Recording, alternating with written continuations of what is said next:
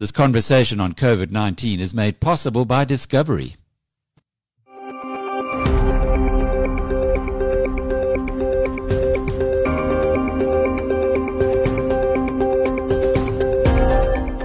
Welcome to Inside COVID 19. I'm Jackie Cameron for Biz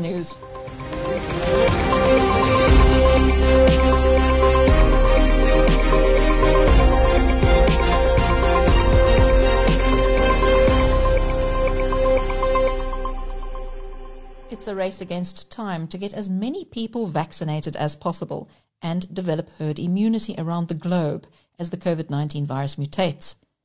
There are concerns that there's a risk of a widening immunity gap in addition to fairness considerations.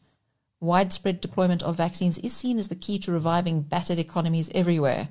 And as South African billionaire Johann Rupert makes world headlines for jumping the queue in Switzerland, getting a vaccine shot as early as December, we explore how global collaboration is being jeopardized at the expense of the developing world. Coming up, we speak to Theo Murphy, European Council on Foreign Relations, for an overview of the geopolitical dynamics and how these impact on countries like South Africa. And this debate is not just about access to vaccines, but access to the most potent vaccines, as we hear from our partners at Bloomberg later on in this episode. Inside COVID 19 from Biz News. More than 138,000 people have tested positive for COVID 19 in January in South Africa so far. That's according to Health Minister Zweli Mkhize.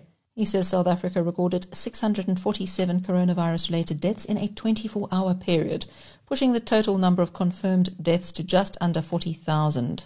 The worst hit provinces are the Eastern Cape and Western Cape, with just under 10,000 deaths reported in each province.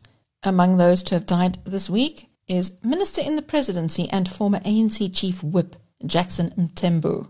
As of this week, nearly 98 million cases of COVID 19 have been reported around the world, and just under 2.1 million people have died. That's according to the Johns Hopkins Coronavirus Resource Center. South Africa will pay more than $5 or about 80 Rand per dose for 1.5 million shots of AstraZeneca's coronavirus vaccine from the Serum Institute of India. That's according to Health Department Deputy Director General Anban Pillay, who told Reuters that the price is based on South Africa's status as an upper middle income country under a World Bank classification. Now, this price is higher than the $3 or roughly 44 Rand a dose that South Africa and other countries on the continent are due to pay for the same vaccine under an African Union arrangement. South Africa is hosting clinical trials of the vaccine developed by AstraZeneca in partnership with Oxford University, so the pricing differential raises questions. The United Kingdom is believed to have spent between £24 and £28 or more than 500 Rand per dose on the Moderna jab. That's according to the Daily Mail. The domestically produced Oxford AstraZeneca vaccine cost the government around £3 or roughly £50 per jab, according to the BBC, while the Pfizer BioNTech jab has a price tag of around £15, which is just under 300 Rand. Over in Israel, which is leading the global race to vaccinate populations, the authorities initially claimed to be paying the equivalent of £22 or 400 Rand per dose of the Pfizer jab, which is substantially more than the UK is shelling out. And the price paid by the Israelis may be even higher, with a health official telling broadcaster Kan that each dose has actually cost the country almost double that. Meanwhile, Belgium's Budget State Secretary Eva de Bleeker gave an insight into what the EU is paying when she accidentally tweeted a table last month that showed the price of each jab. The now deleted tweet revealed that the EU is handing over the equivalent of about 40 Rand for each dose of the Oxford vaccine and more than 200 Rand for each dose of the Pfizer version. The Twitter gaffe was noted across the Atlantic, where the New York Times noted that the table also shows that the US was paying above the odds for the Pfizer vaccine, about 300 Rand a dose. In Russia, the manufacturers of the one dose Sputnik vaccine said in a statement back in November that the cost of its vaccine for international markets will be less than $10 per dose starting from February. Thus, Sputnik 5 will be two or more times cheaper than foreign vaccines based on mRNA technology with similar efficacy rates, the company said. UK government officials have suggested paying people to stay at home if they test positive for coronavirus amid concerns too many are failing to get tested or comply with the lockdown rules. While the plan has not been given final approval, a draft government policy paper proposed payments of £500. That's the equivalent of 10,000 Rand. Currently, only those on the lowest incomes receive support at this level if they're told to quarantine. The policy, which would cost about £2 billion a month, would be designed to overcome people's fear of losing income if forced to self isolate by a positive test, according to a document obtained by the Guardian newspaper and confirmed to Bloomberg. South Africa has a three month plan to import, store, and distribute coronavirus vaccines for frontline healthcare workers through a contract with pharmaceutical company BioVac Institute. This is according to a letter from the National Treasury. This is the first detail on how the government plans to roll out its COVID 19 vaccine plan, following concerns that the creaking public health system would not be able to manage a large scale vaccination program without the involvement of the private sector. That's according to Bloomberg News Service. A drug developed by Eli Lilly dramatically reduces the risk of developing symptomatic COVID 19. This was found in a study involving nursing home residents.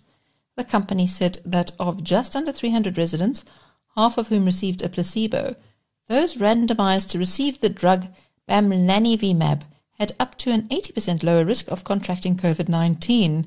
This is according to a study that has not yet been published, says USA Today. Healthcare providers at the same nursing homes were statistically less likely to contract a symptomatic COVID 19 after receiving that same drug. Among more than 40 residents who already tested positive for the virus, None died after receiving the drug, compared with four deaths in the placebo group. Robust demand in China, which is VW's largest market, has helped the German manufacturer rebound from the coronavirus outbreak that sparked the most widespread shutdown of global car production since World War II. Bloomberg reports that although global vehicle deliveries fell about 15% to 9.3 million, VW has emerged with a small gain in market share as some peers took a bigger hit. In the US, President Joe Biden has warned the nation to prepare for its darkest days in the year long pandemic, predicting that as many as 100,000 more Americans will die over the next month as he overhauls the federal coronavirus response and presses Congress for more aid. He is quoted as saying, Let me be very clear. Things are going to continue to get worse before they get better. The brutal truth is it's going to take months before we can get the majority of Americans vaccinated. President Biden signed a series of executive orders that would impose testing and mask requirements for travelers, produce federal guidance to reopen schools, and bolster domestic manufacturing of supplies to combat the virus. In addition, he was flanked by a new team of scientists and doctors, including Anthony Fauci, one of the world's best known infectious disease experts. Richemont chairman Johann Rupert has received his first dose of a COVID 19 vaccine at a clinic his family has investment ties to in Switzerland. This has sparked a controversy in the country about who should get inoculated first. Bloomberg reports that the South African billionaire got the shot at Hirslanden London AG, which is owned by the Mediclinic International Group, a hospital operator the Rupert family has invested in through Remgro. Swiss newspaper Tages Anzeiger said he was one of 12 test patients in the canton of Thurgau shortly before vaccinations were offered to a wider public. Rupert's wealth and connection to Hirslanden raised concern that he got preferential treatment and jumped the line as a vast majority of the Swiss elderly and high-risk population still wait for the shot. Nina Schläfli, a socialist politician, said in a tweet this is an affront to all Thurgau residents who have been waiting for a vaccination appointment for weeks. Rupert said his physician had arranged the vaccination because he is 70 and has comorbidities as defined by Swiss law. The country has started vaccinations for various groups of people, including those over 75 or with serious health issues. He is quoted as saying, We need herd immunity as soon as possible for the world to avert massive unemployment and chaos. I have been a Swiss taxpayer since the start of Richemont 31 years ago, he said. He also said that Richemont's executive committee decided in December that management would get vaccinated as early as possible to set an example for employees. Bloomberg says that Rupert is a resident of Satigny, a village in the canton of Geneva. Switzerland started preliminary inoculations on December the 23rd before the national start on January the 12th. The country has administered just under 170,000 vaccine doses, according to the Swiss Health Ministry, but the government has been criticized for its delayed publication of the numbers amid a perceived slow rollout of inoculations in the country of 8.5 million. Rupert is also a prominent member of the wealthy elite in South Africa, says Bloomberg, and it notes that the country is some way down the queue for vaccines with only 1.5 million doses ordered to date for a population of more than 60 million. Bloomberg also notes that Rupert is the country's richest person with a net worth of 8.4 billion US dollars according to the Bloomberg Billionaires Index. His family has committed 1 billion rand to South Africa's Solidarity Fund to support small businesses and save jobs. Inside COVID 19 from BizNews. Theo Murphy, Africa Director of the European Council on Foreign Relations, unpacks vaccine apartheid that is playing out around the world. Our role is in, in, looking at the geopolitics of it. We're not health experts, but we do understand something about foreign policy. And the geopolitics come into the to the COVID vaccine issue um, via the simple fact that there is a scarcity globally, and with scarcity comes for those who then possess the vaccine in excess. So those who have more than enough for their domestic population, but also have some that they can use externally that that turns it into a kind of uh, a commodity or a geopolitical currency. You can imagine you could you can sell it, you can give it, you can you could, there can be a transactional quid pro quo. Um, you need a vaccine, we need a port, something like that. And and and this is this is the game that's very much afoot. The West, and particularly Europe, has been a bit disadvantaged in this because production is limited. That's what leads to scarcity. So production of the vaccine is is very limited and what Europe has suggested should be the resource for the low income parts of the world and some of the middle income parts, which a lot of them are to be found in Africa, is a multilateral mechanism that was created in the spring called the COVAX. This is kind of an idea of sharing manufacturing costs and making contributions, and, and then based on the principle of equitable access. So all countries pay in, all countries participate, and all countries get the equal amount out. What happened, unfortunately, um, is vaccine nationalism, which I think you know was kicked off in the early phase of the pandemic when there was PPE nationalism as well. The vaccine nationalism played out as follows: the same producers, which this COVAX facility relies on, are the producers that European and the US went to for bilateral vaccine acquisition. So there's a sort of double dipping. COVAX needs a limited amount of produced vaccines, but these are already spoken for by COVAX's own Western backers who have purchased and acquired it bilaterally. And their bilateral deals with the vaccine producers have precedence over what COVAX gets. So Europe Europe has taken care of itself, so has North America. What's left then in COVAX? COVAX basically, if you rely on COVAX and you have no other way to acquire the vaccine, you will be waiting much longer. That's one, because others will get served first. Second, COVAX is, has only been able to pledge to vaccinate 20% of all of these populations. That's very complicated when, in one breath, we refer to the vaccine as a global public health good. It's a global good, should be equitable, is implied. On the other hand, we say, well, if you have the good fortune of having money, you can vaccinate more, maybe 60% of your population, eventually 100. If you don't, uh, 20% is just fine. I don't see how a country that is receiving only 20%, how a leader of that country can adequately just, you know, explain that to their to their population. That really looks like um, people have employed the phrase, you know, vaccine segregation or apartheid. It's hard-edged word. It's not entirely inaccurate. Now, China comes in because the West has, relied on a, has, has relied on a limited set of manufacturers. China set up its own manufacturing. Russia as well, but China China a bit stronger. The other distinct um, characteristic of China is that its domestic management of the outbreak has been more effective, which means it needs less vaccine domestically, which means in turn what it produces it can use externally. And that's what we've now been seen playing out. So, so China using this as it has used other assets it had in the past in its relationship with Africa to create inroads. So coming with the vaccine, saying first of all, it'll be cheaper than the Western one. Second, we will be able to supply it in abundance. We're very sorry that COVAX can't do that for you. And, you know, and then going on from there. The suggestion that, that I made in an ECFR publication was that first of all, you know, Europe should recognize that this is um, this is a question of, of opportunity, not of charity. So if we go back to the system competition with China that's taking place in Africa, Europe should realize that it's not just out of the goodness of your hearts that they should help uh, be you know be a strong partner for Africa, but also because it helps strengthen the relationship. And if the relationship falters, there are others like China waiting in the wings. What can we do? Europe can't magically double down, uh, um, up its production. It can't, uh, and it's really a domestic issue here as well. It would be, I think, difficult when Germany is, is suffering terribly and then we find out that you know half of the uh, half of its allotted vaccines already went off to Africa. But one could there's there's a kind of game changing option out there, which is not easy, but I think also not impossible, and that would be help Africa manufacture its own. That is possible, but there's a real sort of Gordian knot around the issue of intellectual property, which the pharmaceutical companies are, are understandably not keen to give up.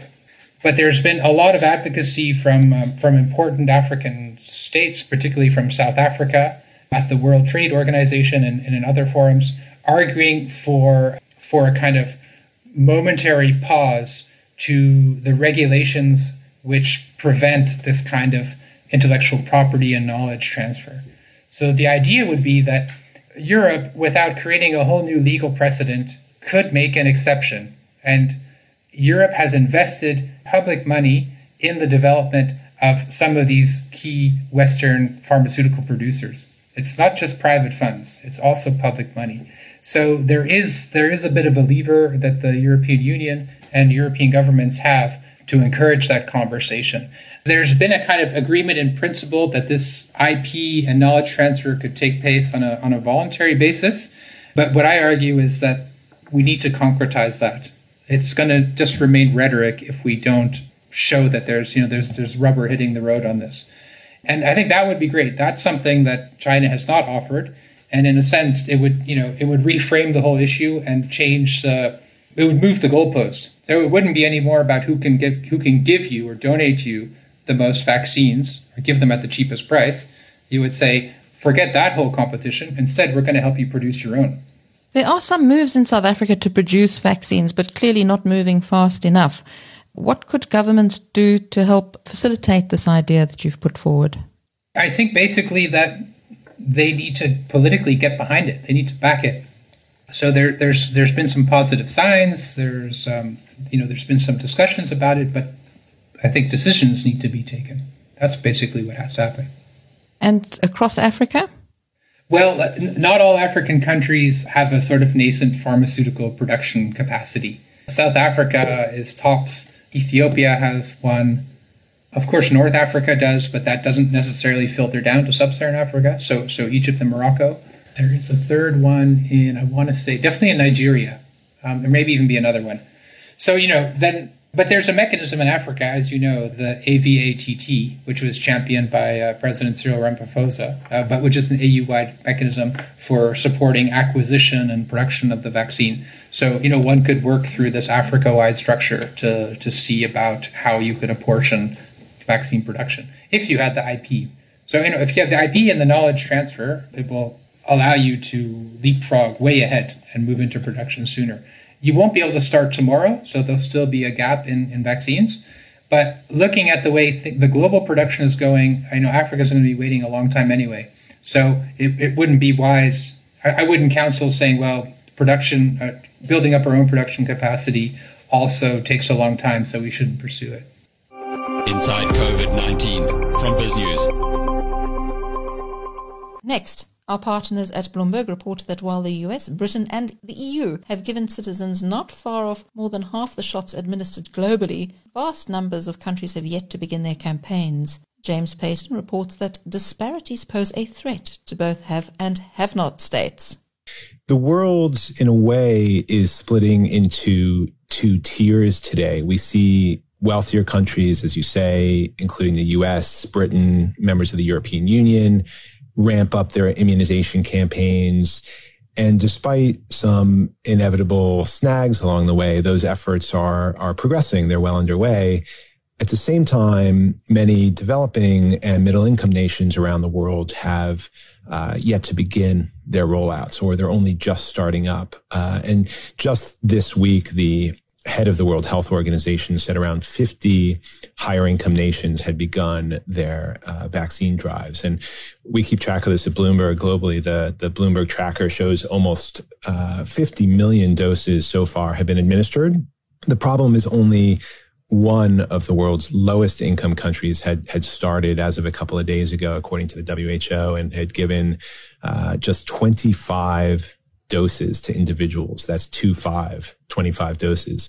Now, people who've been following this issue closely won't be surprised that there's a gap because the world has been moving in this direction for some months with major economies like the US and, and UK aggressively snapping up billions of doses in recent months and striking supply deals with manufacturers.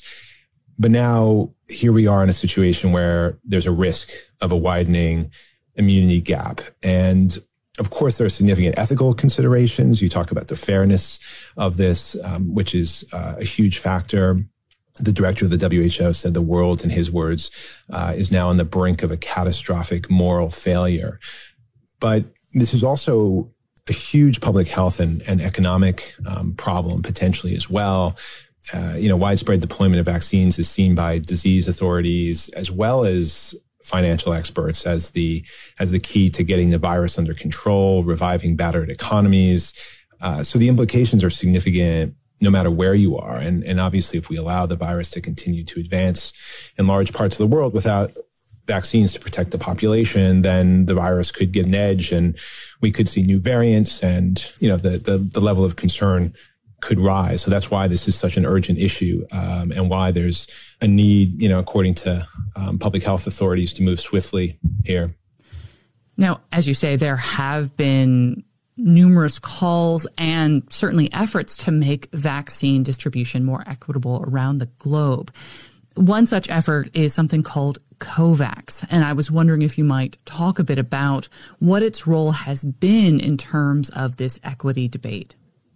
Yeah. So, as you say, there have been ambitious global efforts to tackle this disparity, to address this problem. Many months ago, the uh, WHO and a group called Gavi, the Vaccine Alliance, and uh, CEPI, the Coalition for Epidemic Preparedness Innovations, formed this program called COVAX, as you say, to and the goal is basically to equitably deploy vaccines to every corner of the planet. And um, this initiative recently announced that it had secured, I believe it was almost 2 billion doses for the world and would start rolling out those uh, inoculations in the first months of 2021 that, that could begin in earnest in February, I believe. But again, the, um, the WHO this week issued some pretty dire uh, comments suggesting that several countries had expressed concern about whether COVAX would have enough vaccines to meet demand. And that with um, so many countries now pursuing their own direct supply agreements with manufacturers rather than going through COVAX, that it could jeopardize global collaboration and even bump up the prices of vaccines, which which would further exacerbate the challenge of getting doses to the uh, developing world. So some of the experts I've talked to point out that um, some countries now are getting increasingly anxious about the, the, timing and the quantities of, of COVID vaccine doses. We're seeing a flurry of these bilateral negotiations between countries and drug makers that are proceeding separately from COVAX. Uh, and you know, vaccine advocates are, are aware of this problem, and so they've called on, on countries and, and companies to to take some steps to uh, address it. So there's significant work and discussion uh, underway, though uh, clearly the um, you know the urgency is growing as we as we enter a new phase of the pandemic in 2021. And I wanted to go back to something you were talking about a little bit earlier, which is the proportion to which countries, particularly wealthy countries, have been able to secure specific vaccines. You know, what is the distribution in terms of, say, the supply of Pfizer vaccines versus Moderna vaccines or even, say, the AstraZeneca vaccine? Which type of vaccine is going to which country? Yeah, it's a really uh, interesting question. So, um, and some of the people I've talked to have suggested that this isn't just a question of access to vaccines globally, but it's also an issue of access to um, highly potent vaccines or the best vaccines. And the arrival of shots from uh, Pfizer and Moderna, both of which generated efficacy levels of around 95%, uh, pretty remarkable results in late stage clinical trials. That has sparked the question of whether the entire world will be able to secure the same level of protection uh, for their populations. And uh, wealthy countries have, have largely bought up the doses um, of those two vaccines. Uh, the data that we've that we've seen shows um, that they've uh, high income nations have secured something like 85% of the Pfizer doses and 100% of the Moderna doses um, thus far. Now, much of the world is going to be relying on vaccines from uh, AstraZeneca, the UK drug maker, and its partner, the University of Oxford, uh, along with a Chinese company called Sinovac, potentially a vaccine from Johnson and Johnson, a number of others that are that are uh, coming uh, soon, potentially. Now, even if those vaccines don't match the same headline efficacy numbers, you know these vaccines have been tested for their ability to prevent symptoms. Health authorities say that when it comes to preventing severe disease and suffering and deaths, um, the most important factors to consider uh, the data we've seen so far suggests that the, the, the first vaccines could be comparable, but all of these vaccines could end up diverging in terms of side effects and how long their protection could last, how efficient they are in actually stopping the spread of the virus, which will become even more critical, I think, in the coming months. So the the jury's still out, and it, it's going to be important to consider some of those issues in light of the access disparities we're seeing. Uh, clearly, the the first vaccines out of the gates, um, you know, those um, wealthy countries uh, have been quite aggressive in in buying up those doses. Um, but AstraZeneca and the University of Oxford, in particular, um, are seen as playing a, a really critical role now uh, in getting uh, vaccines to the rest of the world as we've been talking about, wealthier nations have been able to secure, in some cases, not just enough doses to immunize their populations, but actually double the amount of doses they would need to immunize their populations, specifically countries such as Canada or the UK or even the US. How have these nations reacted thus far to calls for them perhaps to share their doses, um, their unused doses, or doses that they have secured but may not actually need? Yeah, it's a good question. Um, we have seen some steps by uh, some wealthy countries in in recent days and weeks. I I believe Canada has pledged to invest in a mechanism to uh, redistribute doses. Norway just said it would donate some extra supplies. Um, so there is you know, plenty of focus on this issue and, and reason to think that, you know, some of these efforts uh, to narrow that divide will succeed and that, that um, some of these countries may, you know, share some of these doses, reallocate some of these doses. Um, uh, but, you know, this is a scenario that people have been warning about for about a year. And there, there is some skepticism about when, you know, when that will happen. Um, I think it's also important to uh, stress that with the incoming Biden administration, we're likely to see some major moves to uh, shake up the vaccine effort and the COVID response. And that could have interesting implications that have a, a ripple effect well beyond U.S. borders. Um, you know, there are signs that the U.S. now is set to join COVAX and, and re-engage with the World Health Organization. So that could be a turning point uh, in a way. We'll just have to wait and see. But in the global effort, that could be um, that could be significant.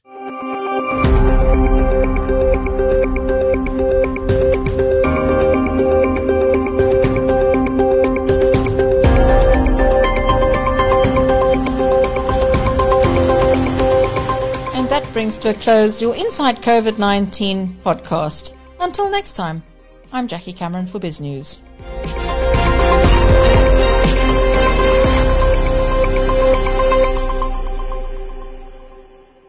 This conversation on COVID 19 is made possible by Discovery.